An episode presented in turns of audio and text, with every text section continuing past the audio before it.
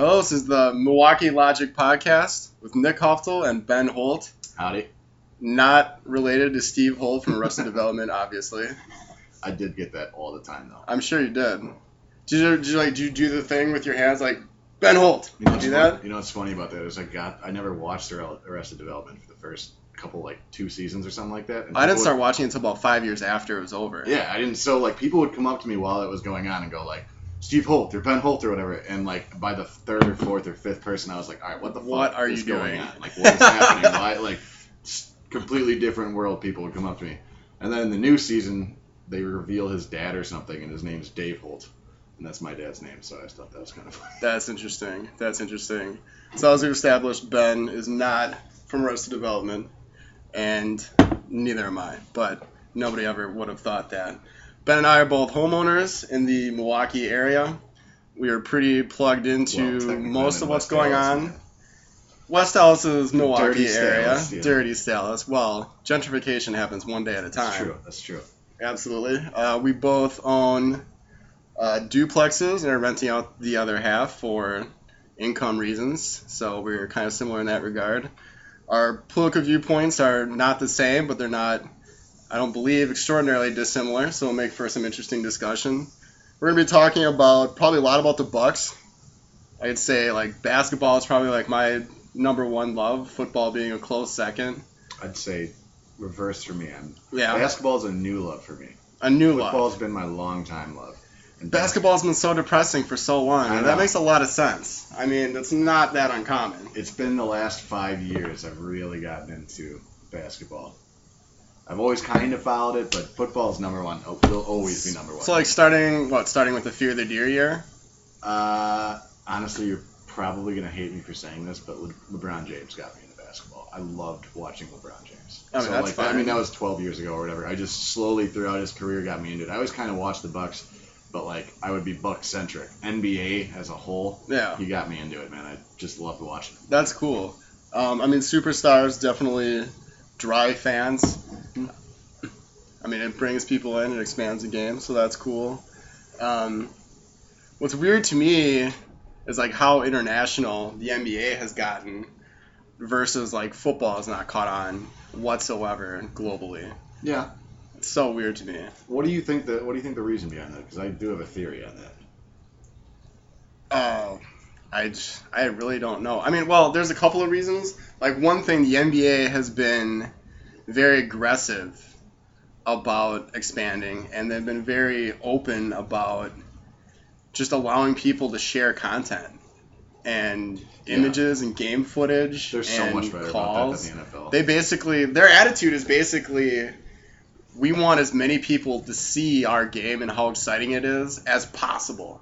And if once they do that, they're gonna spend money at our events on you know whatever. We're gonna get advertising and we're gonna make money that way.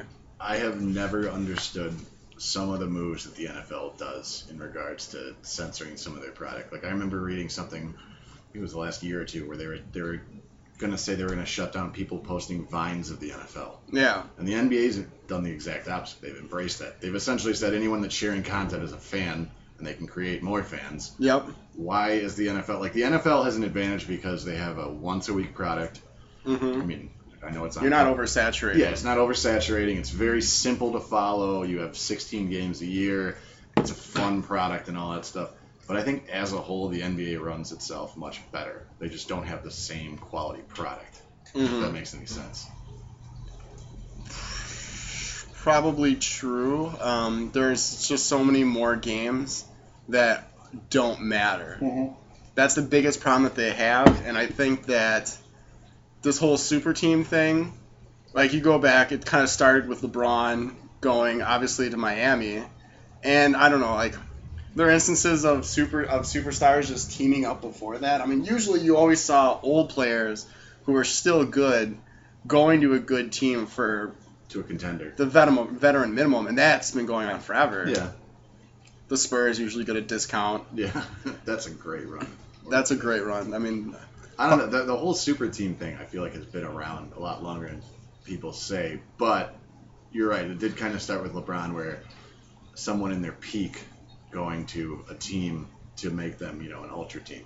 Like I mm-hmm. mean, like like the Bulls, the, the Showtime Lakers. The I mean, there's been super teams in the past. There's been teams with top, you know, a couple top ten players on the same team, but it kind of happened organically, or or, you know, luck, or however you, you say it, or whatever. But you're right, LeBron going picking, like hand picking the decision. Like, hey, stuff. Chris Bosh, let's go Yeah. team up with Dwyane Wade. texting his buddy D Wade and being like, "Yo, let's do this." Let's do this. This is gonna happen. We're gonna win a bunch of championships. It's gonna be something. great. Yeah. We're gonna win, win, win. We're gonna get. You're gonna get so sick of us winning. It was kind of the Donald Trump before Donald Trump was totally that we actually cared about him. We just thought he was a funny guy on TV with Oh, weird we're, already, hair. we're already switching to politics now. I just, I just had to get that in there. Oh, and we- we'll get to that. But I got I got to ask you one real quick question because we started off the podcast and I said LeBron got So me the into answer to your question is yes, he is going bald, and it's funny to me. Oh yeah, well, going bald. He went bald. That shit's so fucking fake. On commercials, you see him. He's got he's got perfectly lined up, and then you see him in game, and it's all gone. It's it's great. His hairline changes like on like a, a daily basis. It's. it's I wonder how much of it's real at all. But anyways, you had a question. I Okay, don't so know why that wasn't the doesn't- real I question. don't know why he doesn't just shave it. I feel like in this day and age, you look better with a shaved head, man, than just some fucked up hairline. Jordan did it. Let's go here. I don't. Did Jordan ever have hair though? Yeah, his first NBA? make maybe three or four years. Yeah, Oh, okay. not Well- when he was winning championships for sure. Yeah. By the time 1990 rolled around, it was gone. What I was gonna ask was, uh, what are you? Because I started out the podcast saying LeBron got me into the NBA, so Yeah. immediately there's probably half, well, People probably four hating on listening to this, but yeah, probably half the people that already heard me say that say, "Oh fuck this guy" because he likes LeBron. so, what are your thoughts on LeBron? So there's definitely players that I cannot stand that I think maybe have won but don't make a team. LeBron, if you put him on, okay, well, I'll answer your question. Like the short answer is, I don't love LeBron. I like LeBron. I don't love LeBron. I'm not gonna. I mean, I was definitely cheering for him in the finals, just because I was sick of hearing about Golden State, and I get really I keep wondering how long it's going to be before Stephen Curry just breaks, like physically in half, because he's so not strong and doesn't seem like he's built for the NBA game. He just got he's so good at a few things. Do you think that's what it was in the finals that he just couldn't? Got physically got bullied? dominated. Yeah. Okay. Yeah, I mean he just he broke apart because I mean LeBron is just a better player. Yeah. I mean Stephen Curry is so much better than everybody else in the world at a few things, namely shooting, but LeBron has everything else. LeBron's a genetic freak. I mean, he's just you, you're not supposed to be that big, that fast. Like everything he does is just if you're gonna, you know, create a player in NBA 2K, you know, and max everything to 99, that's what LeBron is. I mean, it's like unfair sometimes. Yeah, well, I mean, he has he certainly has weaknesses to Mhm. his game, but I think he kind of mirrors something that um, Michael Jordan said when he was playing, and um, who was it? Drexler? Was it Drexler? Clyde Drexler. I think it was Drexler. I'm Well- not well, positive, but called him out and said that he's not that good of a three point shooter. MJ is not a great three point shooter. And MJ's response was, I'm as great of a three point shooter as I feel like training myself to become. And the, I, I, mean, I think it's an important statement because, well, he was obviously a genetic freak as well. He made himself into a spectacular mid range shooter and a spectacular defender when that wasn't really a part of his game, like super early on. There's no doubt that Michael, like, I love LeBron, but I will always say Michael Jordan's the best of all time. And one of the reasons is, is because of that shit like that. Stories like that where somebody critiqued him and his response was like, all right, and I will become the greatest. You know, like, his competitive drive was, there's never, he's so cutthroat. I, think that happened like the early '90s. You, like you remember the play, the shoulder shrug, yeah. where it kind of goes like that. He puts his fa- uh, hands up and like kind of like I don't know. I guess I can hit threes. And that's that was in a in a series in the playoffs where they played against Portland, and it's just got to be Drexler, or else I'm gonna just be so embarrassed if it was somebody else. But whatever. Like they were just he was just killing them. He hit like Yeah. his seventh three in a game, and it, like he and with barely any more attempts than that. And just after just calmly knocking one down, he turns and runs up the court and just shrugs his shoulders. yeah. It's like, hey, guess what? I can shoot threes if I want to. So I think like LeBron's not a great three point shooter. He has three point range, but he's clearly spends so much time Yeah. building other aspects of his game to be as much of a creator and to maintain that physical profile that he has that's so insane. Like he obviously spends the bulk of his time doing that. And three point shooting is you can get a three and D guy, park him Spends- around the perimeter, Spends the bulk of his time. and he can pass to that guy and he can hit a three and he can use that to space Okay, the floor okay. so he can get to the basket. Okay. Which I think spacing I think that's a big thing about what the NBA but why it's better now than it used to be is that with the rule changes, spacing is so critical now. And now unless a team is playing a zone, you can totally take advantage of the teams in different ways, but having somebody who can just beat his man and cram the ball down the basket is much more difficult now because you can play a zone. The illegal defense rule is gone. Which actually brings me to my next question. And sorry, because I feel like I let you down Mhm. a rabbit hole of random tangential questions. But you just talked about spacing Mm-hmm. and the Bucks. Yes, upcoming we, Bucks. we, we, this is Milwaukee logic. and we I'm wanna sorry, I. I, I, I asked some random questions there. so this but does you just said spacing, and all I can think about is how excited I am to watch the Bucks this year because we got a bunch of big old boys, big ass arm lengths. I mean, our spacing is going to be. It's weird. Like our lineup is kind of weird. I'm not fully sure how it works. We got a bunch of tall dudes. We got we got Giannis, we got Thon, we got you know like I, I just don't know how this is going to work, but I feel like it's going to. I mean, it, it, it's it's not Well- your prototypical. We'll get to Thon. Um, I'm not convinced he's ever going to be anything. Yeah, I should have said him based Giannis, on by the way. Based on the summer league, I think that there's a definite possibility that he could, and I'm going to focus on that possibility and have hope. But I think their lineup is going to be very interesting. Um, last year, the spacing was terrible. Yeah. it was awful. It was almost it at times got painful to watch because Giannis wasn't comfortable shooting the three yet. And Parker, for whatever reason, even though he has the ability, just wasn't feeling it until late in the year. And even then, he still didn't want to take a lot of attempts. Really, outside of Middleton and Bayless, we didn't have a three point. We didn't have anyone else to shoot threes. So how do you think they used Giannis this year? Because he was at his best last year when he was playing point.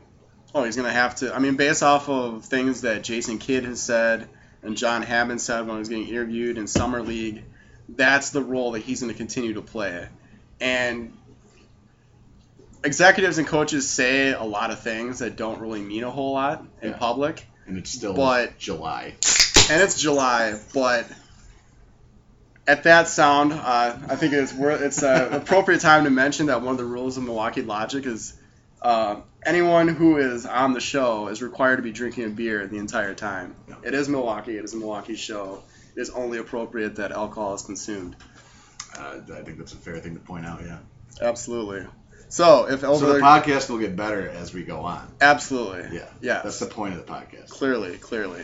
If we are talking about Ireland, maybe there'll be Jameson involved. I don't know.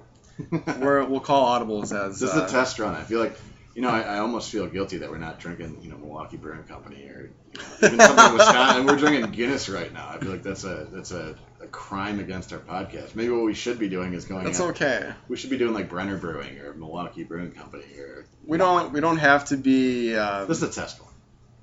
We don't have to be picky about our beers. Yeah. And it's Guinness. It's good beer. It Well, just maybe has to that- be maybe good beer. that'd be a good theme though to set. Like do a different local one. There's so many there's so many microbrews in Milwaukee.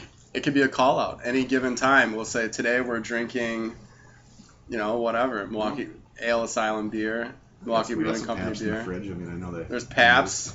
Used to be a Milwaukee beer. Yeah. Absolutely. So anyway, uh, the Bucks spacing, how they're going to use Giannis. I see him. He's running the point. Like he's obviously he's not a point guard, but he's running the point from whatever position it is that he has. That's what he's going to be doing. And the advantage for him is when he's playing off ball, he struggled because his man would sag off of him and then close out on him tight when he did get the ball. And it was very difficult for him to operate. But when he was racing up the court or initiating the offense at the top of the key with the ball, his man would be way off of him. And it, was- that was better because your man playing off of you does two things. A, it allows you to shoot, which he didn't want to do very much. Mhm. But B, it opens up passing lanes. And that's what he was able to take advantage of the most. He could scream by somebody, use his little Euro step, and either get to the basket or find an open man. And since they didn't have many shooters, that open man was often Parker working the baseline or Plumlee, setting a pick and then just crack like pick and crash, crashing towards the Yeah. rim. And that which, was which, by the way, I know that I've heard a decent amount of people upset with his new contract, but I actually am really glad they re-signed him.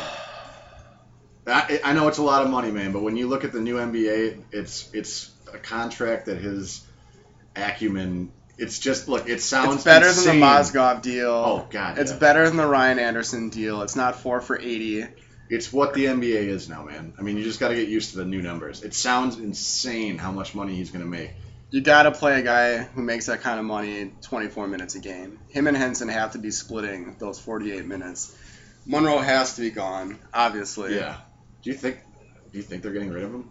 I mean, I think they should. I mean, at this point, they will give him away for nothing if somebody were to want him. Which, uh, by the way, me and my brother were laughing about this. One of the biggest losers of this free agency because there are so many people getting rich that I'm not saying they don't deserve it, but it's just timing is everything when it comes to contract stuff. Uh, OJ Mayo, oh man, getting suspended for two years in this free agency In the period. exploding cap period. Dude, that guy would have got paid. I'm not, and I went to a bunch of Bucks games last year, and I could not stand when he was on the court. I thought he was a negative to the when to the He team. was, when he's on the court. absolutely. But he would have got paid. I mean, Kent Bazemore, Bazemore got like 70 or what was it, 40 or 50 million dollars. Bazemore's a better player, but I'm just saying he would have got the, the tens of millions of dollars he's losing deal. Yes, he is the have got least of paid. his problems right now. I know. I'm just saying it's a bad time to get suspended for two years because in two years the CBA comes back up. I mean, it's a bad time for him. Whatever it is that he's into, I just hope he doesn't end up dead. Yeah. Because this isn't this isn't smoking marijuana or taking some designer steroids that he's suspended for. Are the exact details? I I don't even know what. We don't know what it is, but Nobody gets the caught kind of- for that stuff. the kind of suspension that he got wa- is a major drug of vice. Not since Birdman has there been like somebody. I know. Gosh, what a crazy. I know. Like I can't remember the last. NBA players do not get the drug suspensions much. Like I, you very rarely hear about that shit. yeah, I mean, you always hear stories about Dennis Rodman going between playoff games to, to Yeah. Las Vegas and doing just a mountain of blow. Oh, there's a rich history of cocaine in the NBA. I mean, they, they go together, especially in the 80s and 90s. I, I mean, yeah, that goes without saying. But I mean, there's there's and this is, there's nothing to do with cocaine, but one of my favorite stories that I've always believed, and I don't know if it's true or not, is that famous Jordan flu game. Yeah. He had nothing, like he did not have the flu. He was just really hungover. Because there's stories of him, like there's stories of him in the finals going out and partying with like his team and stuff like that. And like the the flu game that is like one of his great you know finals things that he pushed through. There are so many rumors that he was just hungover as hell, but he just was Michael Jordan and just and decided- powered through it. yeah, just decided to be awesome. Did a couple of bumps and got, in the, got into the game. Who knows? Who Absolutely. knows? So I mean, where do you see? So obviously, like the additions that we made, that the Bucks made. Uh, so I'm gonna be totally honest. Before we drafted him, I knew nothing of Thon Maker. I Or very little. So he I, I don't see him as a rotation player at this point. He'll So be a I'm like next year. wins and losses this year. Like are like I'm more interested in our free agency additions, like Matthew Dellavedova. I like the Delly. What about Mirza Teletovic? I like that one too. Again, both of these ones, when you look at the numbers, I think your immediate instinct is like, huh? But comparatively to what? See, I think they're fair deals. That's what I'm saying. I, think, a they're lot of people. friendly deals. Like I, like I said, I, I work for a sports radio station, so I hear Okay. all this stuff about people calling in and being like, "What the hell? Delly should not be getting this money. Teletic should not be getting this much money." And I understand when you compare it to previous, but the cap went up thirty percent. I mean, I think they're very team-friendly deals. I feel like both of them are contributors. They're, look, they're not stars. They're role players. Mhm. They're getting paid like stars in the old CB, like the old contract settings. I feel like Delly is a good teammate. He's They're someone- making an analogous amount. What would have been six and a half million last year? yeah, Which is very fair. very fair. Very fair. you have to take off a third of whatever their contract is to like think about it compared to some of the people that are playing now. The best thing is I think they're worth more to the Bucks when it comes to fit, than they would be worth or say Delly to the Cavs or something like that. He'll be more Yeah. important to the to the. other Bucks. than those two teams where you have a ball dominant um, non point guard. Where else is he that important? Where else is he that valuable? I mean, Yeah, he's kind of carved a nice little niche in the NBA for like being a good role player. I mean, he's got that. First off, I think he's everything I've ever heard, read about him, and seen him on the court. He's a he's not someone that like you like playing against. He's a hustle player. He's a good teammate. Like he's not like a great shooter, but he's good at defense. Like I mean, he's a forty percent three point shooter. It's legit. 40 percent. Yeah, absolutely. He's he's a legit three point shooter. He's not going to shoot the volume that say Teletovic shoots. Which That being said, though, isn't he like really bad on the inside, like mid-range shots? I remember reading some stat about him like being actually pretty bad at mid-range you shots. don't Like want he's, those anyway. Who cares? well, I know, I know in the new NBA. I'm just saying. I think uh, it's it's interesting that I think he's like a, I think he's like statistically he's a better three-point shooter than mid-range shooter. His overall field goal percentage is quite bad, so that would make sense. Okay. But I mean, we did not sign the Bucks did not sign him to shoot No, no. Monta Ellis, Monta have it all shots, kind of the 22 foot contested fadeaway two point shot that clings off, yeah, you know, the front of the rim. That's not what we brought him in, but uh, in his the vast majority of his shots are going to be catch and shoots. I don't know. When I look at it, two line. years ago we made the playoffs. Last year was obviously kind of a letdown. Um, How bad was that offseason last year? Can you have every single any just think about it. In an entire offseason, all the things that a basketball team does, and every single thing was an absolute disaster. From signing Monroe to drafting Vaughn to trading do you, away. hate- you don't like Vaughn? I like Vaughn. He should have stayed in college longer. Yeah. Oh, I'll give you that. He was so not ready. I don't like. I, look, I don't know enough about Vaughn to like speak about him expertly, but going to games, that dude can shoot. I'm not saying that he's going to be a star or something like that, but like it's always not bad to have someone coming off your bench that just can. Like I just feel every time I watch him, I felt like I was confident when he'd come in to hit some threes.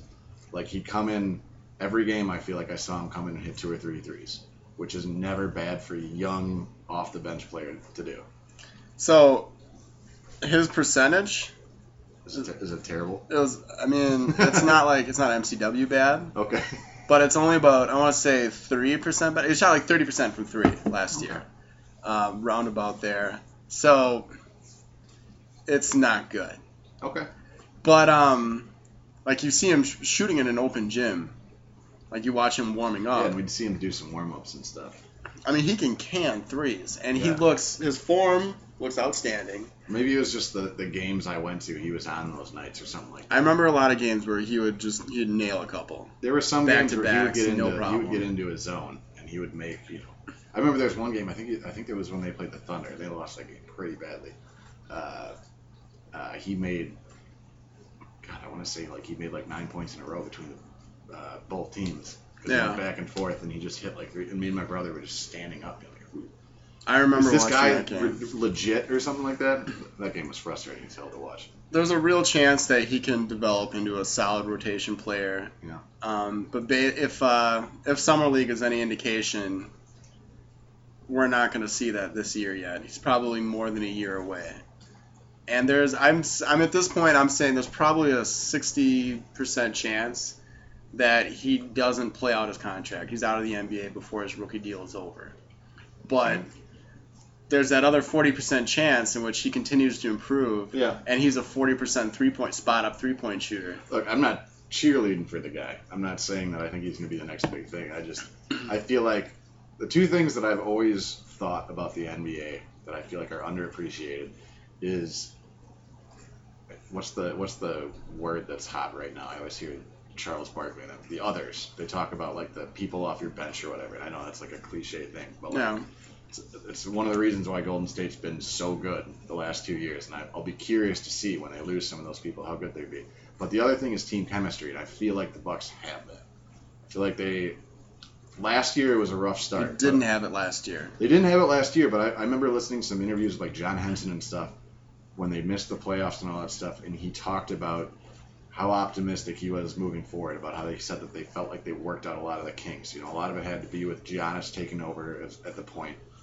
Like they had a ton of mistakes last year, but they're a young ass team, man. Like you need that that throat clearing year. You know what I mean? The mistakes, I don't know if they're mistakes so much as it seemed like Jason Kidd broke the year into 10 game stretches, increment, incremental experiments. And he would try different things. He'd try, okay, we're going to try point juice, OJ Mayo. We're going to throw him out of the point and take MCW off the bench. We're going to start Miles Plumlee, And we're going to just play him a lot of minutes and have him crash towards the basket with Giannis at point guard. Just playing Giannis at point guard. Like, apparently, to start out the season, that's something that he wanted to do, and he didn't think that Giannis was ready to start out the season. And kind of to, to speak to to give credit to Giannis as a player during the course of the season while you're getting ready for games, he improved that area enough that Jason Kidd was ready to go. Okay, yeah, now you're ready to take this chance. Now we can we can now we can try that experiment, see how that works. And the result of all those experiments there were we saw a lot of things not work at all. But we found and that identified what the Bucks needed. Yeah. They needed some really not exciting dudes who could stand around the three point line, shoot threes, and play some decent defense. But I feel like that's one of the reasons why I don't fully feel like, even though last year was a letdown, I don't think it was necessarily a bad thing. Because I think with a young team like that, It had to happen. yeah, it needed to happen because look, there's no way they're going to win the championship last year. You needed that year where he had the balls to at least figure out what his team is, and they added some things. You know, they're going to probably lose some things, and I feel like you need that ex- experimental year. You know, like I look at a couple years before the Warriors were the Warriors. I mean, like I feel like there was a couple years like that with uh, Mark Jackson where he did that, where he was kind of trying things out. Figuring it out. Yeah. I mean, I all of a sudden it just like they figured it out, and ironically Steve Kerr came in there, and it just kind of clicked. But they had like the core, they had the nucleus, and I feel like the Bucks have that nucleus. Like I feel like they have that. They have the talent that you need to be a great team. They haven't quite figured it out yet, but they had that experimental year last year where they worked out a lot of the kinks and issues. I mean, some of these players just need a couple more years. Their two best players are 21 years old. Exactly. You just need a couple more years. Like unless you're, you know, all-time great or something like that, you're not going to figure it out your first year or two in the NBA. They just drafted a guy who's two and a half years older than their two stars in the second round. I mean, that's just think about that. Malcolm Brogdon has a master's degree in public policy. I also love that pick, by the way. I don't know anything. That's inspired. what's that? It's inspired. There's no way around it. It's Okay. a great pick. Perfect pick. Perfect pick. And everything I've heard about the dude is, and who knows, like how I, I'm not speaking anything about knowing his like basketball acumen or whatever. I've heard some great things in summer league or whatever, but apparently he's like an all-time locker room guy, like super good leader, super you know just chemistry guy. I feel like those are the type of people you need, you know, on the five, six, seven, eight, nine uh, position play, players that like really make a great team. And if you get a team full of those, man, I, I feel like the Bucks are a year, maybe two, within really clicking. Like I think they'll be a playoff team this year. I don't know. Like, uh, let me ask you that. Like, what? Where do you see them this year? So Barring this injury and all depends on, bar- like, yeah, assuming a normal amount of injury Yeah. where all of your key players play more than 70 games, let's say. Mhm. More than 75 games, let's say. Like, Yeah. any of them can miss seven games, and I think that that was still a healthy year. Um, if they're missing 30 games, we're screwed. So, barring that to any of the key players, the big three, obviously, and then no more than one or two of the other guys at a time, this has to be a winning team. It has to be a playoff team. See, I. The East is better than it was. It's much better than it was. I think the East has been underlooked a little bit. So, all right, you obviously got Cleveland. Uh, I don't think Toronto will be as good as they were, but I still think think, Toronto's a, a Toronto's going to take a step back. I think Indiana's Boston gonna be, is going to take a tremendous step yeah, forward. Boston will be good. I'm not a believer in Indiana. You're not okay. I'm not a believer in Indiana. Do you think they're not even like a playoff team? Oh, they're a playoff team. Okay. So we got four playoff teams right there. Let's um, maybe Indiana's not in that higher echelon, but they could be a seven seed or something like that. Where do you see Detroit? Uh, I think Detroit's up and coming, so that's five. Do you see Washington getting back into the playoffs, assuming that Bradley Beal's healthy? I don't know, man. They have the Ernie Grunfeld thing, and that's always the wild card. Because he could wake up one day and be like, you know what? You remember that I had Dar I got Darvin Ham that one time in the Bucks, and now I think he's like trying to be an assistant coach. Let's try him out and pay him a, like a player, make him a player again, and pay him ten million dollars. You never know what he's gonna do. He's gonna do something crazy. He went and got a, a center Yeah. who was six foot six and didn't have any any But who- ACLs and signed him to a big contract. But who who are those? Not a big contract. who are but- those people that are they're going to trade for? Like, I guess maybe Russell Westbrook will be available if they are going to pull that trigger. Maybe Blake Griffin. I don't know if either of them would go to Washington. Uh, who are the other people that are like possibly going to leave their court? Like the, the players that are not signed or that could possibly get traded. The big names. LeBron's not going anywhere. KD, Steph, Clay, anyone on Golden State is not going anywhere. Chris Paul's not going anywhere. Blake Griffin is, I think, I think Blake Griffin and Russell Wilson are the only two that like I could see when the season starts till the trade deadline. You know, star game-changing type players could be on a different team. Are you asking just in relation to um, Washington or just in general? Who's going to in move? general. So I'm pretty convinced that LA, the Clippers, are going to break up. I don't think Blake that's Griffin much longer. Kind of them breaking up. I think that Blake Griffin does not help you win games. I'm kind of with you on that. I think that Chris Paul is a spectacular point guard, and Blake Griffin will fill up the box score, but not move I the needle a lot when it comes to games. Um, I don't know. I'm kind of he has short arms. He can jump a lot, but when it comes to doing the the non-sexy things, he's I'd be- not as good. I'd be curious to see him on a couple teams. Like, I feel like Blake Griffin doesn't really work with the Clippers. I'm not really. Sh- I feel like Blake Griffin's got the athletic acumen that He's gonna put up sick numbers wherever he goes. He's gonna get a lot there's of a attention. way to use him. I'm not really sure what it is. Like he's Well, so, the Clippers are using him exactly the way he needs to be used. Like he has, he's got one of the best defensive centers in the NBA to play next to him to clean up for him, and to get a boatload of rebounds because he's not an amazing rebounder. yeah, which is kind of surprising. He has a ton of spacing around him, so he doesn't have to be a three-point shooter. So that deficiency is He is be covered up. His arms are short, so having DeAndre Jordan at the center uh, center position is very important because he can't protect the rim. He just jumps really high, As a and he's strong, and he's got other skills. But As a, as a basketball fan, I'd kind of like to see Russell or Blake go to the Celtics just to see how that would work. As a Bucks fan, I don't want that to happen. that okay, uh, you you made the point that he has to be used in the right way. He would work on the Celtics. That's he what- would work spectacularly well. I think the Celtics, Celtics. would be a good landing spot for him. So like we talk about how Del Dellavedova has more value for the Bucks and the Cavaliers than he would at almost any other team in the league. Maybe Houston, if they weren't being run by insane, crazy people, he would work there next to Harden. Um, I mean, they have Beverley; they don't need him. Like Beverley does all those things too.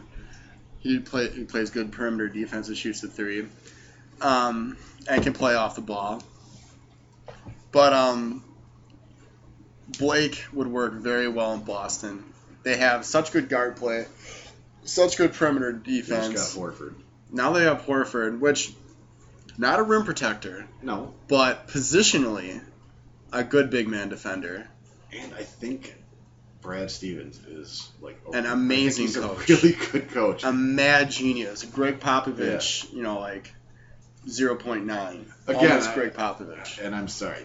Tell me if I'm doing this too much because I feel like I go off on tangents all the time. But No, absolutely. who are like your who, and I, I kind of want to ask you this about NBA and NFL, but who are you like your top three or five coaches? Because I, I always am I'm always curious about. There's always a couple obvious ones. Well, obviously, for like both sports, the top two coaches of either sport are going to be Popovich and Belichick. Yeah. Hate Belichick. Yeah, but you can't deny a mega douche, but he is an unbelievable coach. they're the same person. They're, they're And you can't deny their success. Their success Yeah. is contingent on a player, both of them. And building, not contingent on, but that was like the most important really thing that they did. though. Why? How can you not say that? I mean, Belichick did go 11 and 5 with fucking Matt Cassel. Oh, he built an insane team around it. But I know that, but I'm just saying, and they didn't even make the playoffs this year, that year, which is crazy. But he went 11 5 with Matt Cassel. Look, Tom Brady. I, I understand all the hate for Belichick and the Patriots and stuff like that, but like, I think he's one of the best quarterbacks of all time.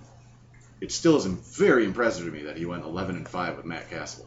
And Matt Cassel's terrible. Yeah, He he's never really started- bad. Did he start a single game in college? I don't think he started any games in college. I don't know if college. he's yeah. I mean, I've seen him start a couple games on the Vikings and He was some- the behind- Chiefs and stuff like that, and he was terrible. Palmer and then Leinart, right? Yeah. At USC. That sounds right. It sounds right because it is right. Okay. I'm just kidding. yeah, no, I mean that's that's certainly impressive, but they had built this juggernaut. It's kind of the thing where him and Gregg Popovich, they both do they both are able GMs. They're both able executives in addition to coaches. And they're great at finding just that that unsexy player, that unexciting guy who's going to play a particular role extremely well and then puts them in that position where they can do what they're really good at and then not have to do other things and get exposed.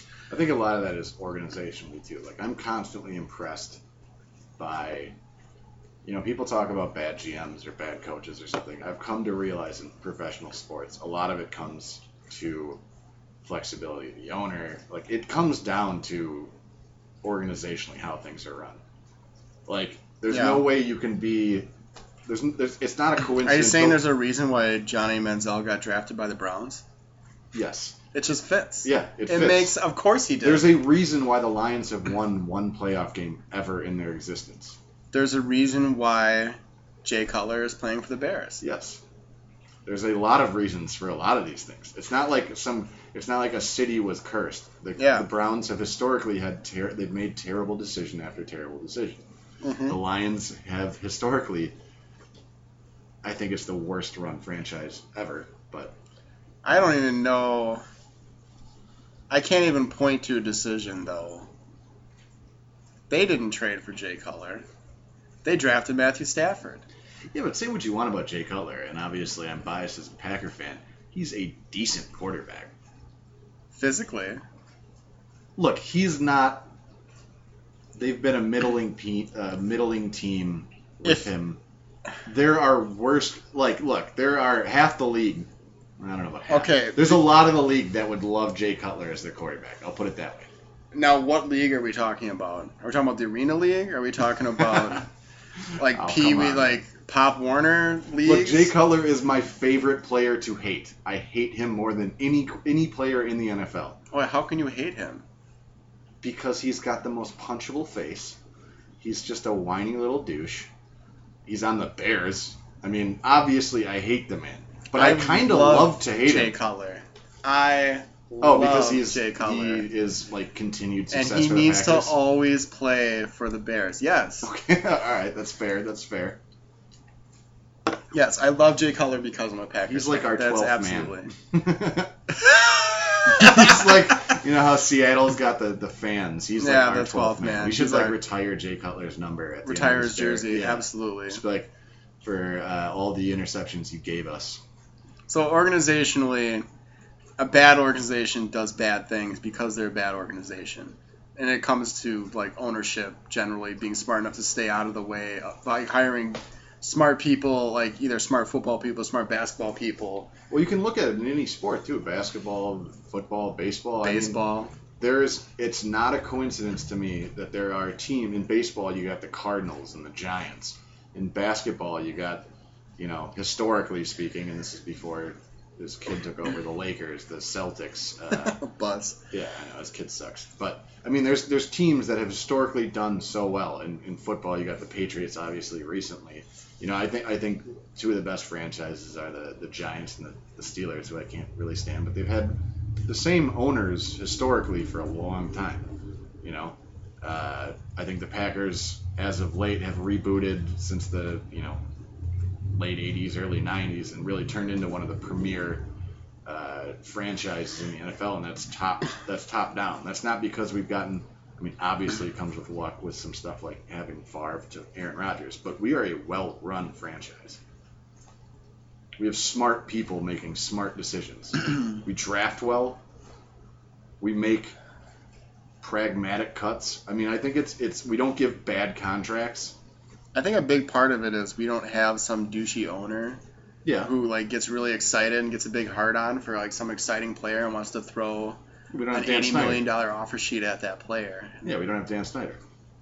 I, I also think that it's no accident that the Raiders are starting to now turn things around.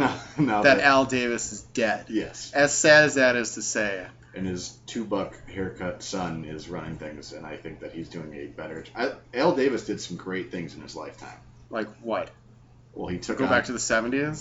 well, yeah, they won a bunch of Super Bowls under him. I, yeah, I'm going, I'm going way back, but I'm I mean, saying I'd be interested. he to did some know- important things for the NFL. He, uh, you know, took on them legally in some cases. He did some great, you know, the Super Bowls. He did some important things, but he, there's no doubt that the Raiders have, for the last, I don't know, since 2002, been the laughing stock.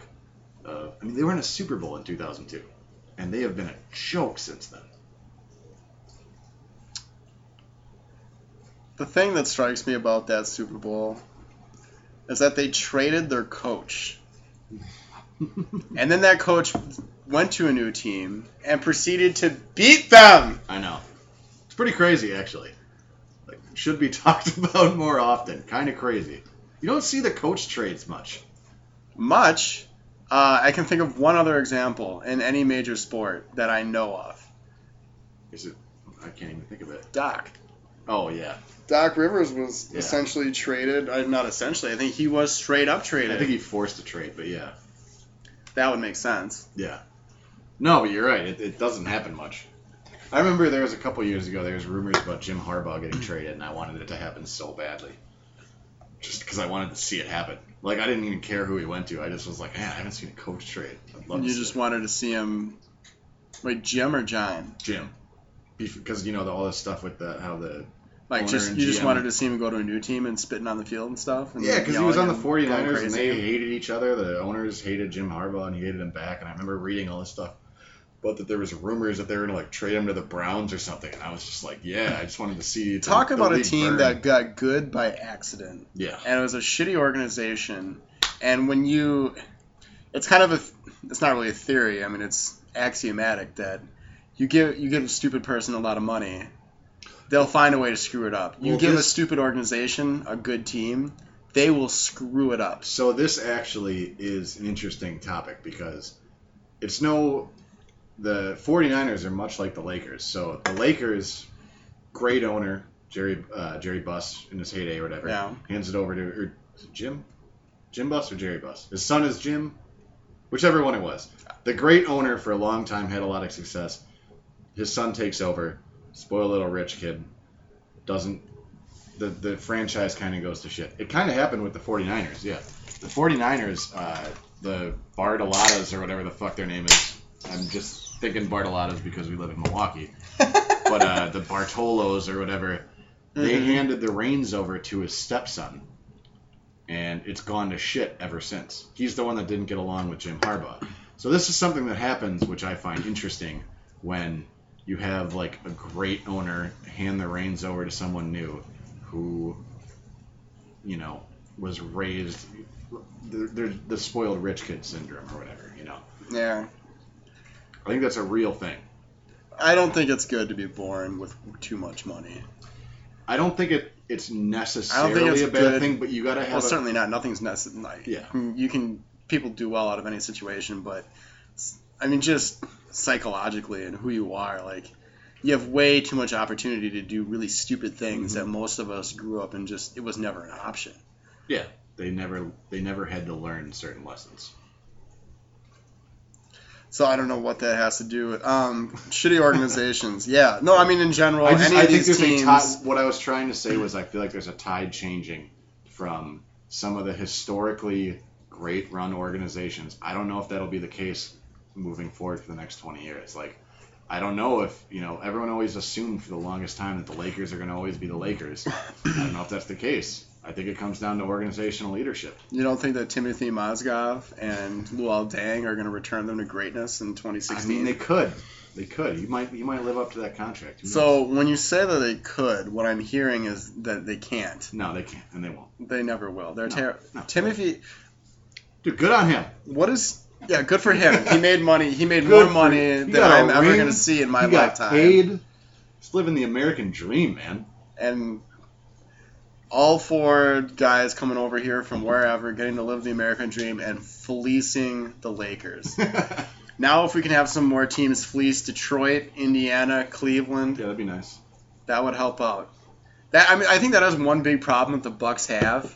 They don't get to have the Detroit Lions. They have the Detroit Pistons. They don't get to have the Chicago Bears. They have the Chicago Bulls Yeah, in their division. It's a little different. it is. They're not run completely idiotic, idiotically. I'm Actually, I'm not sure about that. The Chicago Bulls may be just totally insane. I was gonna say I, I don't know if the Bulls are gold standards of how their organization. You asked me how many games the Bucks are going to win, and I didn't answer it. You didn't. We also didn't finish. our How playoff. many games do you see the Bulls winning this year? I don't know how many games the Bulls are gonna win, but I can tell you there's two teams that I will watch on TV. Like if there is a Chicago Bulls, That is New the York. most Barack Obama answer I've ever heard in my life. Okay, well, and we'll get. I'm going to answer we'll- your question. get- I think the Bucks are going to win between 43 and 48 games. How many say that again, wins 43 and 48. between 43 and 48, barring major injury, abnormal injury so problems? If, if, if you were If you have injury issues like they had this last year, anything going to happen. if you were a gambler and the over under was 48, would you go over or under? Well, I said that was the high mark of what So I'm going to so guess. I would guess under. The interesting thing is if the over under was 45, what would I guess? Probably under. I mean, I'm thinking 43 44. That's what I'm seeing from this team right now. Unless they move Greg Monroe That puts them at what, like a five seed? in the East now. Yeah. Like, so two years ago it would. Now, next year, So that might be a six or seven. there's too many good teams in the East now. I don't know. There's a I'm not a, teams that I I'm not an think will- I Indiana believer, but I think that they're going to year. win more than 43 games. There's a couple teams that were in the playoffs last year. I mean, I think I think Atlanta's going to not be a great team next year. I mean, who knows what So Charlotte? that's a very interesting point. who Um, knows what let's Charlotte's So let's be. talk about. I hate Charlotte. I hate Charlotte. Why? I think that I just. It all goes back to being a kid in grade school, and just and seeing those stupid backpacks with the blue hornet on it, and they were so cool. They were the coolest thing in the in the world.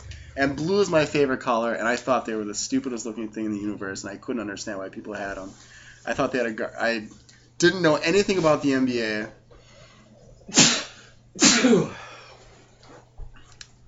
Apparently, I'm allergic to blue as well. Yeah, didn't know it, but I don't know. I It's just something logos, about it. I used to love those logos. I know they were great, and for whatever reason, they rubbed me the wrong way. I couldn't even tell you why. I think it's just I don't know. I think I liked them just because I used to play them in uh, NBA Jam sometimes. wow. It's like Kevin uh, Johnson or whatever that guy's name was. The guy in the Hornets that was awesome. Larry Johnson. Larry Johnson, that's what I'm to say. He was like a first overall pick in the early '90s, wasn't he? Yeah, he was one of those guys that was awesome for a couple of years. He was, He was in fucking Space Jam. A super undersized power forward. He was in Space Jam. That's how big of a deal he was. So it, it should be disclosed at this time that Ben is currently wearing Oh yeah. a Space Jam jersey. I didn't even. Okay, to switch things up from the last, besides the last time I saw him, several times before that, where he was wearing every time a Jabari Parker jersey. Yeah, I like basketball jerseys. It's hot in the summer. I, I think that it was not that hot to start out the first few times. We're getting back, like besides Larry Johnson, the Hornets. The Hornets, I'm not seeing it. No. Like Well, there's that- no way. that- Michael Kidd Gilchrist is not a great player in my book. No. I don't think he's going to. But again, that takes out some teams right there. Man, I'm just I'm not feeling the Hornets. I don't think they're going to do it. My, Um, my dream for the NBA would be within the next like three or four years to see a Bucks Timberwolves finals. I think that would be the coolest. I don't think it'll happen. So the primes of our best players are going to match exactly up. Wouldn't that be awesome if we had like a Wisconsin Minnesota, like the next Celtics uh, Boston rivalry, just like back to back to back finals was Minnesota and Wisconsin. The rest of the country would hate it, but I would love it. Adam Silver would probably have to do something about it. But I think I think it'd be really fun. It'd be a little bit of a brotherly rivalry. Yeah. Like we pretend to hate each other and really don't. Yeah. We want to beat each other. We pretend to want to crush each other, but like we're just super excited that it's happening at all all. about that. I think that that would be super Just cool as Midwest well. Renaissance. But I answered your question. How many games are the Bulls gonna win? Give me like Okay. a, give me like a four or five game range. All right, and I won't give you, as you called it so eloquently, a Barack Obama answer, Mm. which we'll get into politics in a bit. But uh, I don't know. I, I would say I don't think the Bulls would be that good. 35, 40. Between 35 and 40. Yeah, I'll say 35 to 40. So you're not that far off from where I am. See, people think they're gonna win 50 games. No, I, I don't think it's going to work. People think the the shiny things phenomenon. As, How is uh, Ron, Rondo and D Wade can't shoot? Like, Oh, how does that work?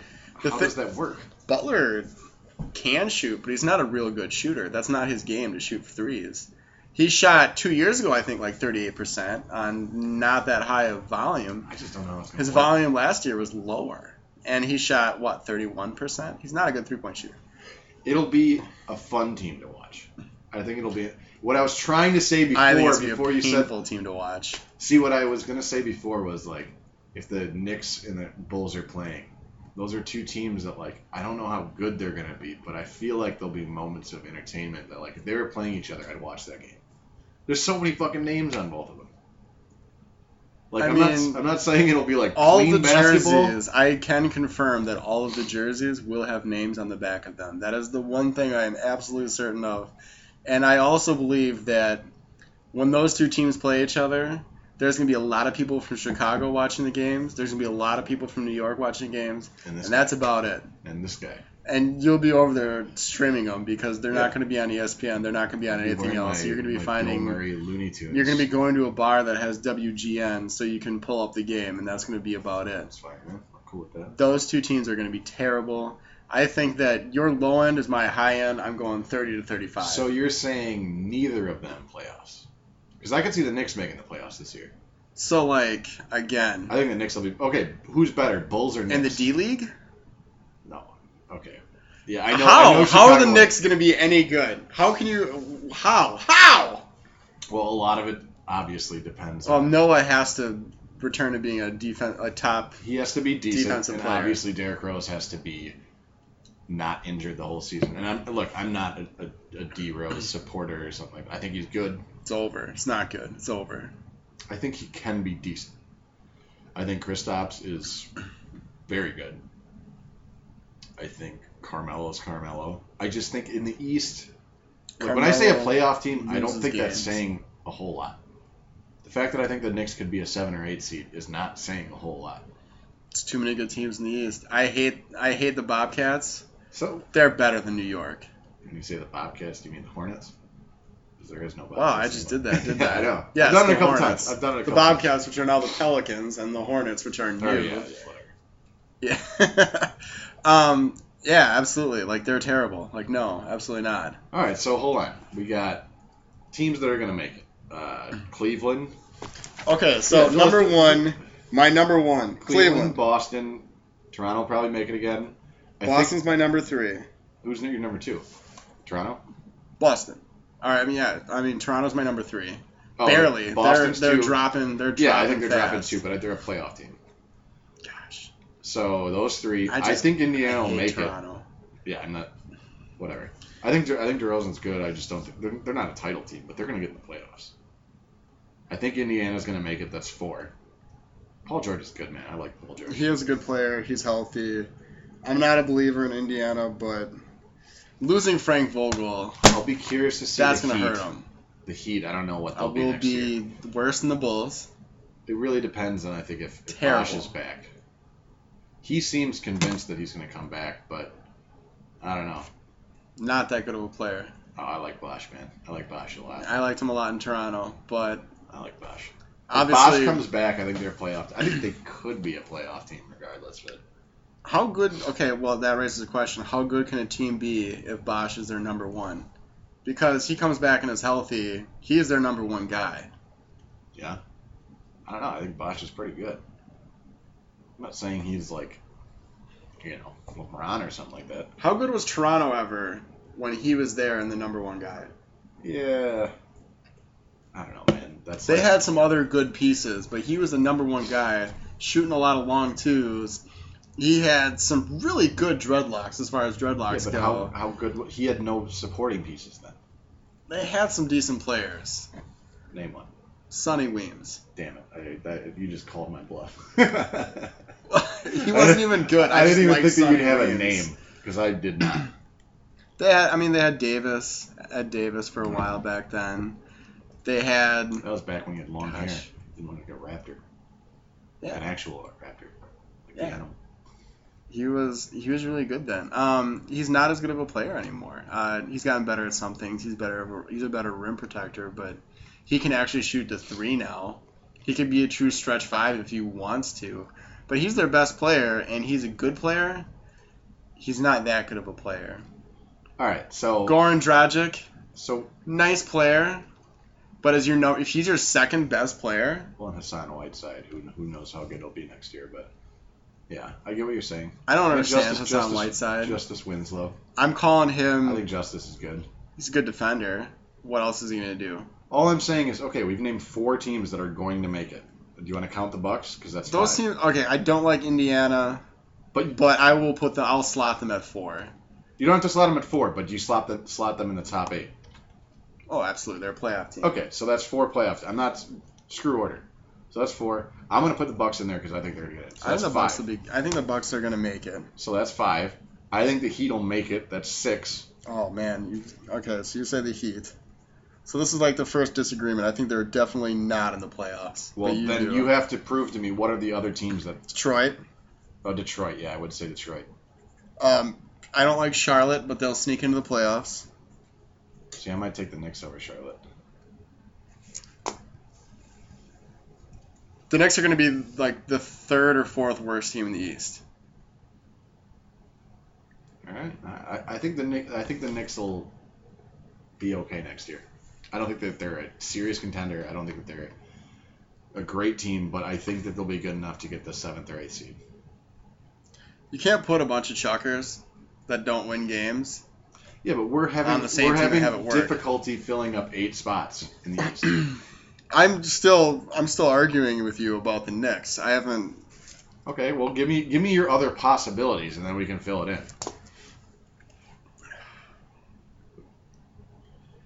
Do you think Orlando has a shot? I think they've totally screwed themselves, you but they might. Sergio Ibaka's gonna come in there and just light it up. I don't think that's gonna happen. Mario Hezonja is gonna have like the room to be what he is, and I think he might be a really good player.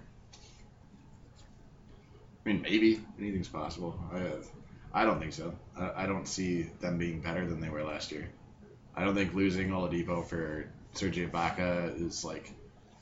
I don't like. I like Sergio Ibaka in some. I think he's a good role player. Like he's one of those guys that I feel like can be good on a team. I think he was good on the Sun Thunder and like he had a couple good games in the playoffs. Like he had some really good games, but he's not going to be the guy on a team. I mean, what does Orlando have? There's nothing about Orlando that makes me be like, yeah, salivating for them. Mario Hezonja, I'm telling you. Okay, all I'm right. telling you. so the question is that eighth spot: Heat, Knicks, Chicago. Obviously not Philadelphia. Obviously not the Nets. I'll be interesting to see how Philadelphia does. Not, not that I think they're going to be a playoff team next year, but I have a feeling like they could turn it around. Eighth spot: Heat, Knicks, Orlando, or Chicago. Gosh, that's tough. I guess I hate Chicago. I hate the Knicks. I hate the Heat. I think they're all gonna be terrible. Chicago definitely. One, I just Orlando. I don't. Chicago probably will. You know, they could probably get the sixth, seventh, or eighth. I just I don't see it working. And honestly, like I like D Wade, I've liked his career. I think it's over. Like, I, he had a good year last year. It's over. He's he had a done. very good year last year for for him. Like he had a for him and his age and all that stuff. Like he had a really good year last year. I just I think it's over, man. And I don't. Rondo is such a freaking wild card, and I he like doesn't Jim- shoot I like the three. I like Jimmy Butler a lot. Okay. I just I don't know if it'll work, man. I, I just don't see it working. Ain't gonna work. It is- I it- will- Chicago's one of the all-time like wild card teams. I will slot the Heat Ha! over all these other teams. Ah. I will agree with that one. The Knicks are going to be terrible. Chicago is going to be terrible. Okay, well that's right. Yeah. I'm missing two teams. Who are the two teams that I'm forgetting? I've list I've listed out 13 teams in the East. I'm missing two. Who am I missing? put Philly in there? Well, put, they're going to be obviously like Philly and the Nets Is are going to be the bottom two. did you put Atlanta? Atlanta. Atlanta. I don't think that Atlanta's going to make it next year. They will make the playoffs next year, Okay. but they're going to be not good. I'm going to knock the Heat back out. Absolutely. Thank you, Ben. Thank you for restoring my faith that the Heat are not going to make the playoffs. Okay, fair enough. Fair enough. Or Chicago. what's, or what's New the York. Team, what's the team we're missing? Who cares? They're he- well, it obviously wasn't a playoff team. Oh, the the Nets. I got them. Oh, you did. When we know they're not. The Nets and the Sixers are going to be the two worst teams, for sure. I think the Sixers I don't know. will If be, the, I don't know if the Sixers will be the worst. well, they'll be the second worst to the Nets. I don't know. I, I wouldn't be shocked if the the Sixers are. They're not a playoff team next year, but like, I wouldn't be surprised if they're like the fifth. I I, I feel like they'll have some. Oh, you know what I forgot? The Wizards. The Wizards, yes. The Wizards, The Wizards. are going to God. be better than Charlotte. Yeah. I'm putting them at You're, 7 You're, you're counting on Bradley Beal though, which scares me because Well, he's the only thing he's proven that he can do consistently is wear a suit on the sidelines. that's what I was gonna say. Is that dude ever not hurt? Okay, so like recapping my top eight, like we kind of agree on the top six: Cleveland, Boston, Toronto. Like those are the clear-cut top three. With Toronto's not going to be great for real long. I think Kyle Lowry's not going to have a season like he did last year ever again. And DeMar DeRozan, as a non-three-point shooter, is Like not worth that money. Like DeRozan. I don't like DeRozan, but like losing Biyombo kind of hurts them. I think they're gonna have trouble inside. Um, Indiana, I have it four, Milwaukee, and then Detroit, and I think that Uh, By the way, those thi- I three can Milwaukee- swap around almost. I'm optimistic on Milwaukee. I think they could be four. Yes, I think that I think can be- between think- Indiana, Milwaukee, and Detroit, I think that can happen in any order. I wouldn't be shit. Look, Milwaukee could be anywhere from. I think they're gonna be a playoff team next year. They could be anywhere from three to eight. I think three is honestly like a real. Like obviously it's a stretch goal, but I think it's a realistic goal. Assuming barring injury, like I think Boston and Cleveland are probably the two best. But I wouldn't be shocked. Like if Milwaukee got their shit together, being a three seed wouldn't shock me for Milwaukee. I think that they have Monroe has to be gone, Yes, I think there or you just tweaks. don't play him. They need to. They Need to MCW get the, yeah. is he on the Look, roster in a three seed in a I'm Milwaukee not saying it will happen. I'm just saying I think it's plausible. Like if if you play this season ten times, is there a situation where Milwaukee gets the three seed?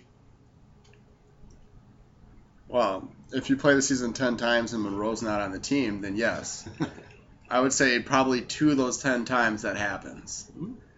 Um, if Monroe is, if Monroe and MCW are on the team the whole year and you're playing them enough to try to maybe raise their trade stock so you can move them at the deadline, two of those ten times, eh, five of those ten times, Milwaukee's not in the playoffs. My assumption that Milwaukee is in between four and six is very dependent on Monroe not being on the team come opening day or opening night. Very I- dependent. I, think I'm with you.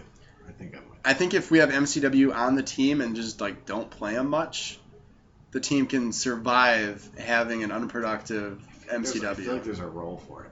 There's a role. I mean, when he's on the floor, you can have him on the floor with Middleton and Teletovic, and you're gonna have a functioning team.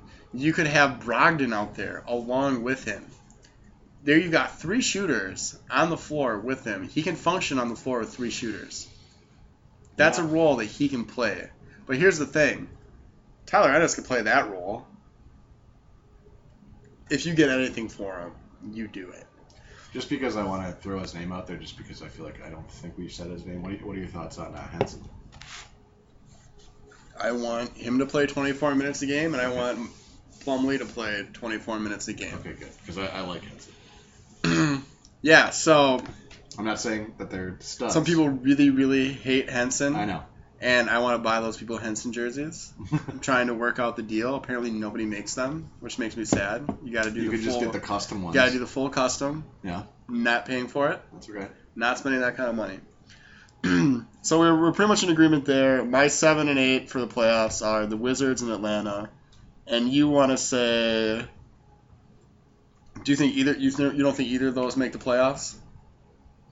I think when we're talking about seventh and eighth seed, and this is something that I'm sure I'll probably get laughed at at the end of the season, being like, "Wow, that was a dumb choice." I just for some reason think the Wizards and the Knicks will be better next year, and some of these other teams. The. Wizards and the Knicks. those are my seven and eight seeds. So we're agreeing on seven even. So I my eight's Atlanta, yours is New York. And I think I'm leaving Chicago out of that, right? I mean, that would be yeah, that's eight. And that's, I don't think most people, I, I just don't see that working. I just really do not. I think Chicago is going to be a shit show next year. Like I don't, I don't think, uh, what the fuck's his name? Um, starts with an H. Hoiberg. Fred Hoiberg. Yeah, Fred Hoiberg. I don't He's think not that- an NBA coach yet. no, he's not a great coach. I, I think they have names and they have athletic players and they have like talent on their team. I just don't see how it works. Like this goes back to what I was talking about earlier, where I think chemistry is a real thing in the NBA, and I just don't see how this shit's gonna. It's match. hypercritical. It's one of those things that in the NBA, Gregg Popovich figured out a long time ago. Yeah, And he has just molested the rest of the NBA by taking guys that aren't that great, but have one or two elite skills and putting them in a position where they can maximize maximizing their. those skills. yeah, and not being allowing them to be put in positions where they get exposed. What other roster does Matt Bonner go on and be a productive rotation player? I just remember a couple years ago when everybody was freaking out because they thought it was unfair because Kobe Bryant, Dwight Howard, and uh, Steve Nash were on the same team, and they were like, "What the hell? Look at this dream team." And I don't even. In think- what decade? Uh, well, granted, obviously they were It all. would have been a dream team ten years before Oh, it would have been amazing in their prime. But I remember, like at the before the season started, everyone was saying like, "This is ridiculous," and I don't even think they made the playoffs that year. They were that bad. Not only did they make the playoffs, they weren't even close to the playoffs. Yeah. Nash played a few games. Kobe Bryant missed most of the season. yeah, they were. And Dwight Howard Obviously, was age was a big fighting factor injury, it, and he's not that. He's not a post player. Yeah. He's a rim protector and a massive, just like slash and crash player. Incidentally, he would work really well on the Bucks. Don't didn't want to pay him. Really I'm- glad to see I'm him in Atlanta. glad. I'm glad. Oh God, when we were talking about Atlanta, I completely forgot that Dwight Howard was there now. I still don't think they're gonna make the playoffs. Do you think Dennis Schroeder? How are you feeling about him as their starting point guard? I don't know. The, the, the Atlanta's always the Atlanta Hawks are to me like the Atlanta Falcons. Like they're the ultimate good, not great team. Which in basketball. That won 60 games two years ago. I know, but nobody when they won sixty. They're games, the worst 60 win team I've ever seen. Nobody thought they were winning the title when they won 60 games. Yeah, awesome. Uh, regular season, good for you. You were the they were the one seed, weren't they? I think they were the one seed in the East, Yes. and nobody picked them because everybody knew that they didn't have the talent to get by there. And in the NBA, being that middling team is the worst place you can be because The treadmill. yeah, you're the treadmill where you're never good enough to get a great draft pick, where you're not going to pick up the next LeBron or, you know, whether Ben Simmons works out or whatever. Even if I don't pile up a bunch of championships, if I'm that team that's wins between 50 and 60 games consistently, that's a good track record. Take Denver for up until the last few years for a long time, like the whole the George Karl era at Denver. They didn't win any championships. They didn't win many playoff series at all. for a small market team, yeah, I guess like. But they won mid 50s consistently. I think there's something to that. I mean, Carmelo Anthony, I think is a garbage player. He's a chucker. He's gonna put up stats.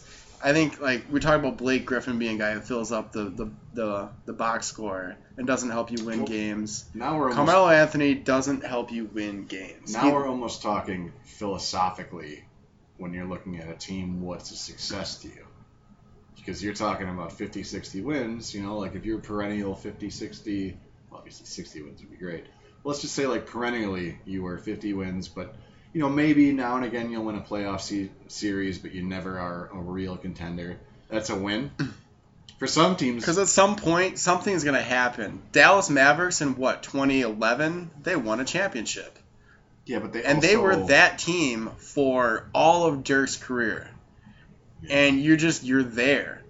You're not like you're not cheating and getting like a, you're not you're not LeBron and cheating and just crowding a bunch of players at Miami. You're not Golden State, which I think is going to be a hot take. You're not Golden State going and getting Kevin Durant right now, only to I think not be as good as you were last year. See, that's the difference though with with Dallas though is they had Dirk, because I think Dirk is one of the top. I don't know. I'd have to probably go back and look at this, but top thirty players of all time. I mean, Dirk is. Oh well, that's safe. If you look at power forwards, where is he? Uh, I mean, Duncan's number one. Yeah, He's the best. He's the best European player ever. Uh, well, okay, I mean, yeah. that's not saying. I mean, that's saying something now, kind of. This goes back to we got we got sidetracked so long ago when we were asking about why it's so popular the NBA versus the NFL. But I don't know. Uh, power forward. Well, yeah, we actually bring in he's in the players he's, and he's they can probably be in the top good. five. I mean, Dirk, Dirk Dirk is awesome. I love everything about Dirk. He is a I think top five is pretty safe. Yeah. I mean, I think he's higher than five. So I mean, he's definitely in the top Yeah, five, yeah. but he's not five. I can't he's, rattle him off the top of my head, but I mean, Dirk is He's between two and amazing five. career. He's been. I I was so happy, like I told you, I love LeBron. I was so happy that Dirk won that ring. I wanted him to get a ring so bad. He's better than Barkley. See, I have him behind Barkley at three, I think that's fair. You know, I, except that It's like, funny his 'cause Bar- IQ is maybe double Barkley Barkley's. always is defending the people that never got any rings, and I actually agree with him on that. You know, the whole idea of rings doesn't make you great. I think there's a lot of situations where people were in ideal situations and they got a couple titles where, you know, whether it's coaching or teammates or whatever, like, I think Barkley was amazing and he never got a ring. There's a lot of athletes, whether it's basketball, football, baseball, that were amazing at the, what they do and they don't get the credit that they get because they never got a championship. I mean, there's too much of a focus on it. It's a team game. It's not an individual game. You can't judge an individual career on it. It's almost. It's not irrelevant. No, it's I mean, not it's definitely a factor. It's not irrelevant. I'm just saying But I mean, it doesn't whatever. take away from Barkley how good he was. Are you going to be like super hyped on Trent Dilfer No. because he won Super Yeah, Bowls? exactly. Is It's Trent just Dilfer not. better than it's a Dan team Marino? game. It's Yeah. a, prime, perfect example. Yeah. It's a team game. They're all team games. The NBA, since it's there's only five players on the field or on the court at one time, it's a little bit more important to have one spectacular player. Like any given player is about as important as a quarterback in football. Because in football, you're one of 22 guys. On, in the NBA, you're one of five guys on the court 50, at any at any time. Yeah. But there's like between your offense and defense, there's, that's made up of 22 Yeah. guys, and they're going to rotate in and out. NBA offense and defense are the same players. It's one of five guys. They rotate in and out. You know one thing, and we don't need to stay on it, but one thing that I always loved about Charles is I think he averaged in his career somewhere like 10 to 13 rebounds a game. The round mound of rebound, Yeah, he's the round mound of rebounds. and he's like six four, I don't listen understand. six six. I don't understand why that doesn't like how the hell does Dwight Howard not get that many rebounds a game? That's three a quarter. That's not that many. Like I feel like there should be some of these centers in the NBA should be getting more rebounds than they get. And I don't fully understand why that doesn't happen. Because that's their I would argue their number one job. Rebounding, I will. I will. I'll venture that rebounding is a, a team stat. It is not a great individual stat. because in order for one guy to get a rebound, two or three other guys have to be boxing their men. Yeah, but it doesn't. If you got four guys dancing around on the perimeter, playing around, looking at cheerleaders, and then one super great rebounder, and you throw him under the rim every single time, he's not going to get many rebounds. But that does attest to there are certain players like when you watch clips of, of Barkley. I mean, obviously he was always under the rim and stuff like that, and he was playing defense down there, whatever. But he was that skillful. He was always he was always in that area, and you could just count on him. He was a fucking amazing boxer outer. Like he, that's what he did. That was what made him so great. Yeah, if he boxed his man, he could beat his man for a rebound almost every time. And I don't know this off the top of my head, but I can guarantee you his team stats for rebounding. Like he got like 10 to 13 rebounds a game. I guarantee you other people that he played with, they probably had phenomenal rebound stats because of how good of a job he did boxing out. And look, when you're boxing your man really, really well, if there's somebody running around loose, it's really easy to go grab a rebound right in front of the guy that's just boxing the crap out of his guy. It's so easy to do. That's like the I played on shitty teams and I was and then I played and then I was a really shitty player on a good team. For like again, you know, like regarding who we played against in high school and it happened all the time. Like What's we that? had we had guys that didn't probably get that many rebounds, but they were and they weren't even very big but they would box their guy so well. Like the, the shot goes up, they're near the basket. By the time the like within that second and a half for the ball to get to the rim, bounce up, their guy's boxed out now, pushed out past the free throw line. Yeah. That guy's not getting a rebound. Yeah. That guy is not putting up any kind of sexy statistics. But some other guy is going to go swooping in, grab that rebound, and that's usually the guy who puts up a lot of numbers. Barkley did both things. He did the work, he chopped the wood, and he carried the water. Yeah, I, I think he what career average like 15 to 20 points a game. I mean, yeah, that's outstanding. But you can't tell me that Bill Russell, for stretches where he was getting insane amounts of rebounds, that he was just that much better of a rebounder. He had a team that was boxing out. They were doing it right, and he was the guy. True, he was the guy whose job. He was the guy whose job was to grab the rebound. Everybody else was boxing their man and making sure that he just had to beat one guy to get the rebound, and he could do that consistently. All right, that's fair.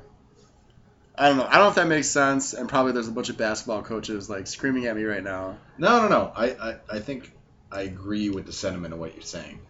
I just uh, when it comes down well, to if a basketball coach ever listened to this. Yeah, I know. Well, you know, if someone's listening to this, I'm happy. if someone's made it this far in the podcast, we got to be at what, like an hour and something? Hour and fifteen minutes. Yeah. Should so, we should we make a transition from basketball to? I want to do some hot takes. All right, hot takes. On yeah. some like interesting stuff, right. like ten seconds or less. All right, ten seconds or less. Hit me, and then we should. We Kevin should. Durant at Golden State. Uh, don't blame him. Think he's a pussy. Is is is Golden State going to be as good as they were last year? No. Uh, well, depends. Where they're not going to win? They're not going to win seventy three games. Come the end of February, so right after title. the trade deadline, where is Russell Westbrook? Uh, God, I want to say Celtics. I, I think realistically, probably OKC. Wait, you, you said trade deadline or next? No, when the season starts. Coming right after the trade deadline. So oh, whether, right after the trade deadline. Whether it happens uh, before the season starts. Uh, sorry, uh, Boston. You think that's where? Yeah. I would. I mean, I would get super excited. I think. I, I think it'll be, be all about that. I don't think that he'll get traded before the season started, but I think he'll get traded. I think they'll be smart, unless they could figure out some commitment from him. I think they'd be smart to trade him. Kobe or Duncan? Duncan. Really? Yeah. Uh, well, what's the question? Better player, better teammate, better all-around career. What's what's the question? I was really hoping you'd say Kobe so I could argue with you. Okay. Well, Duncan what, all the way. What's your question? Kobe or Duncan. It doesn't matter what. Uh, I'll take. I mean, the I'll only way Duncan. to give Kobe is like who's the better like shiny thing for people for really not intelligent people to get excited about. Oh, I think Duncan. But if you're trying to win games and you're trying to build a roster and like you don't have to put great but good players around him I, I and win championships and be consistently one, good forever, Tim Duncan. I can barely think of a negative for Tim Duncan. I can think of negatives for Kobe. Well, marketing. Marketing is a major That's not negative I for care Tim about when I think about basketball money. It's about making money, man. You know what? It's fifty percent about winning games I think the and Spurs fifty are percent doing, I about think money. the Spurs are doing just as fine as the Lakers. You know, There's no way that's true. I'm not saying they're making as much money as Oh, the okay. Lakers. I'm saying they're doing fine. I would rather be the Spurs than be the Lakers I would agree. over the And last you know what? Looking forward, thirty mo- years. moving forward, I I- think the Spurs probably have a brighter outlook than the Lakers. How many games did the Spurs win this year? What they, they had 68 last year.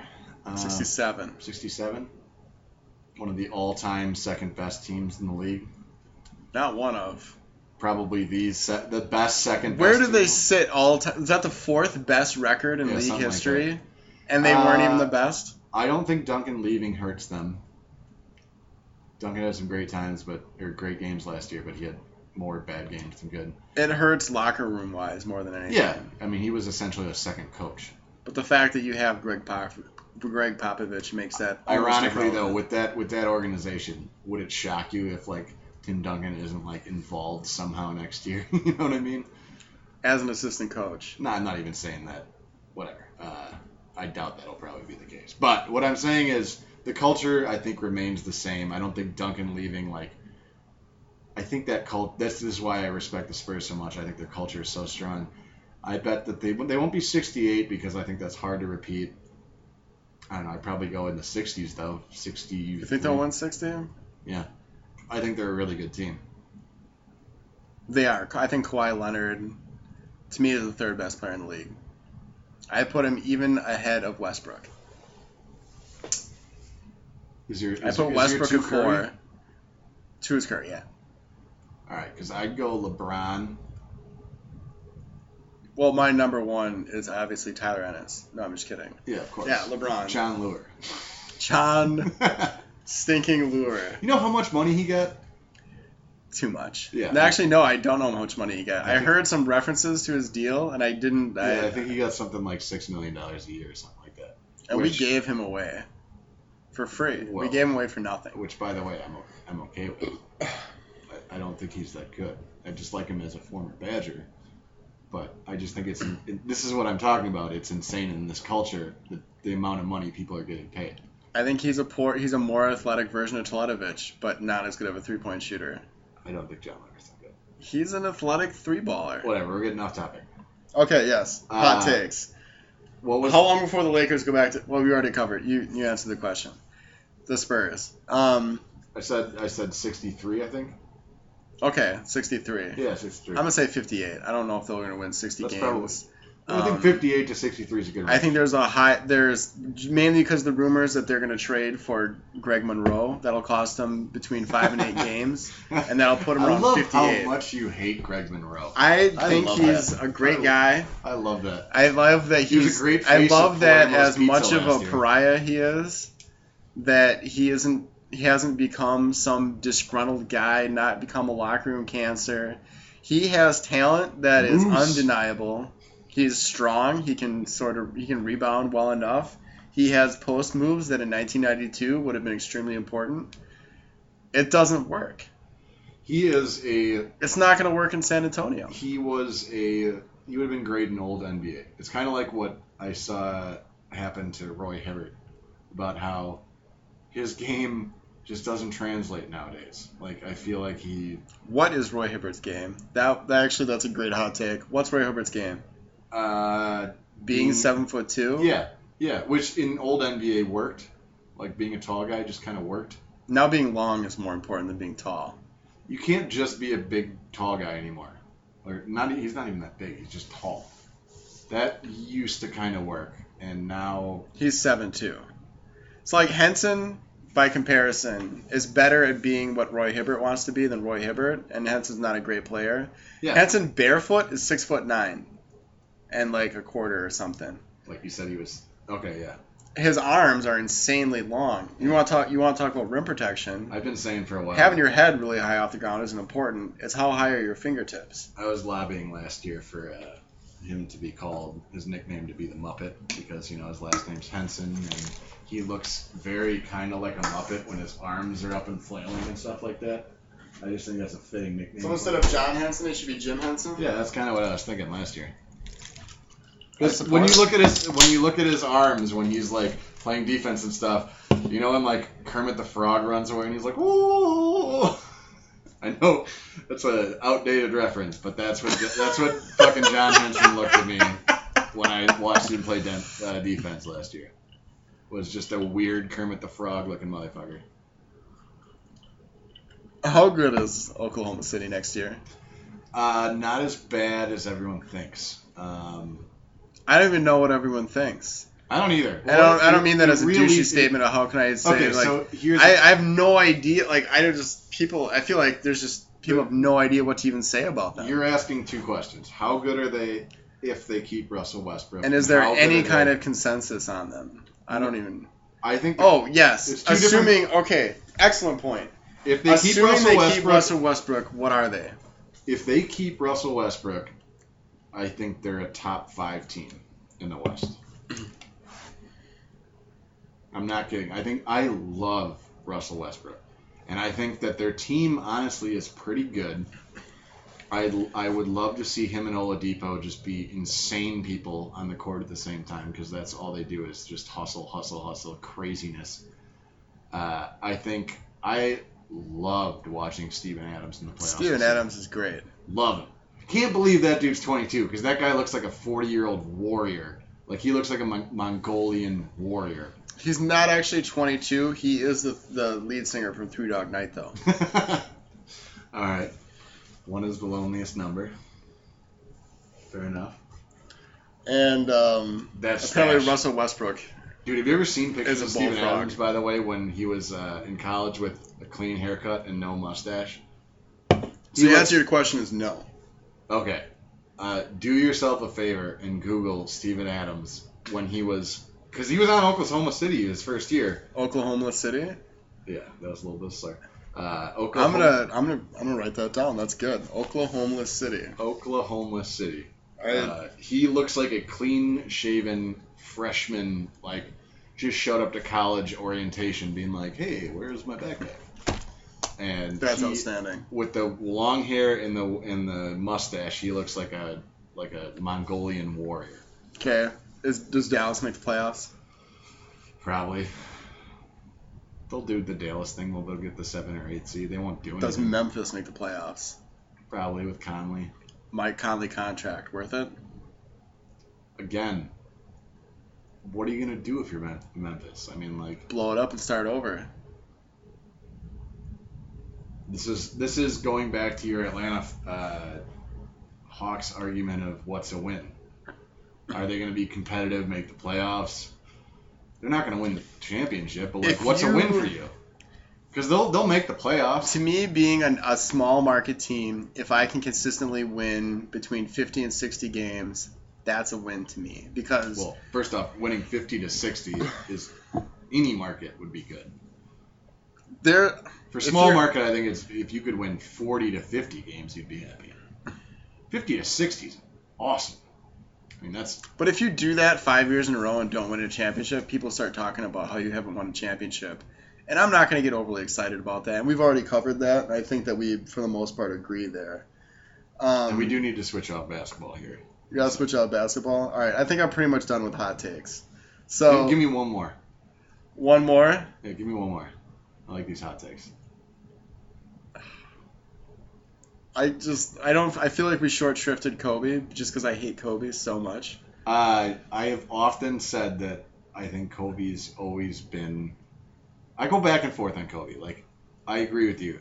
He annoys me as a player for a long time. The fact that this is going to sound ridiculous because he's won five championships.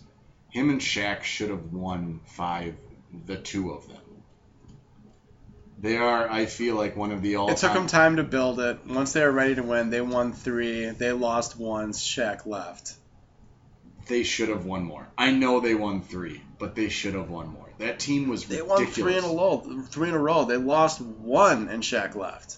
They went the year the 2001 Lakers went 50 or 16 and 1 in the playoffs. They lost one game. Yes, they lost the opening game against Philadelphia, after Philadelphia embarrassed the Bucks in Game Seven. Thank you for that Yeah, very okay. much. Thank Well. you so much for reminding me of that. Yeah, on that Milwaukee podcast. This is probably a great thing to bring up.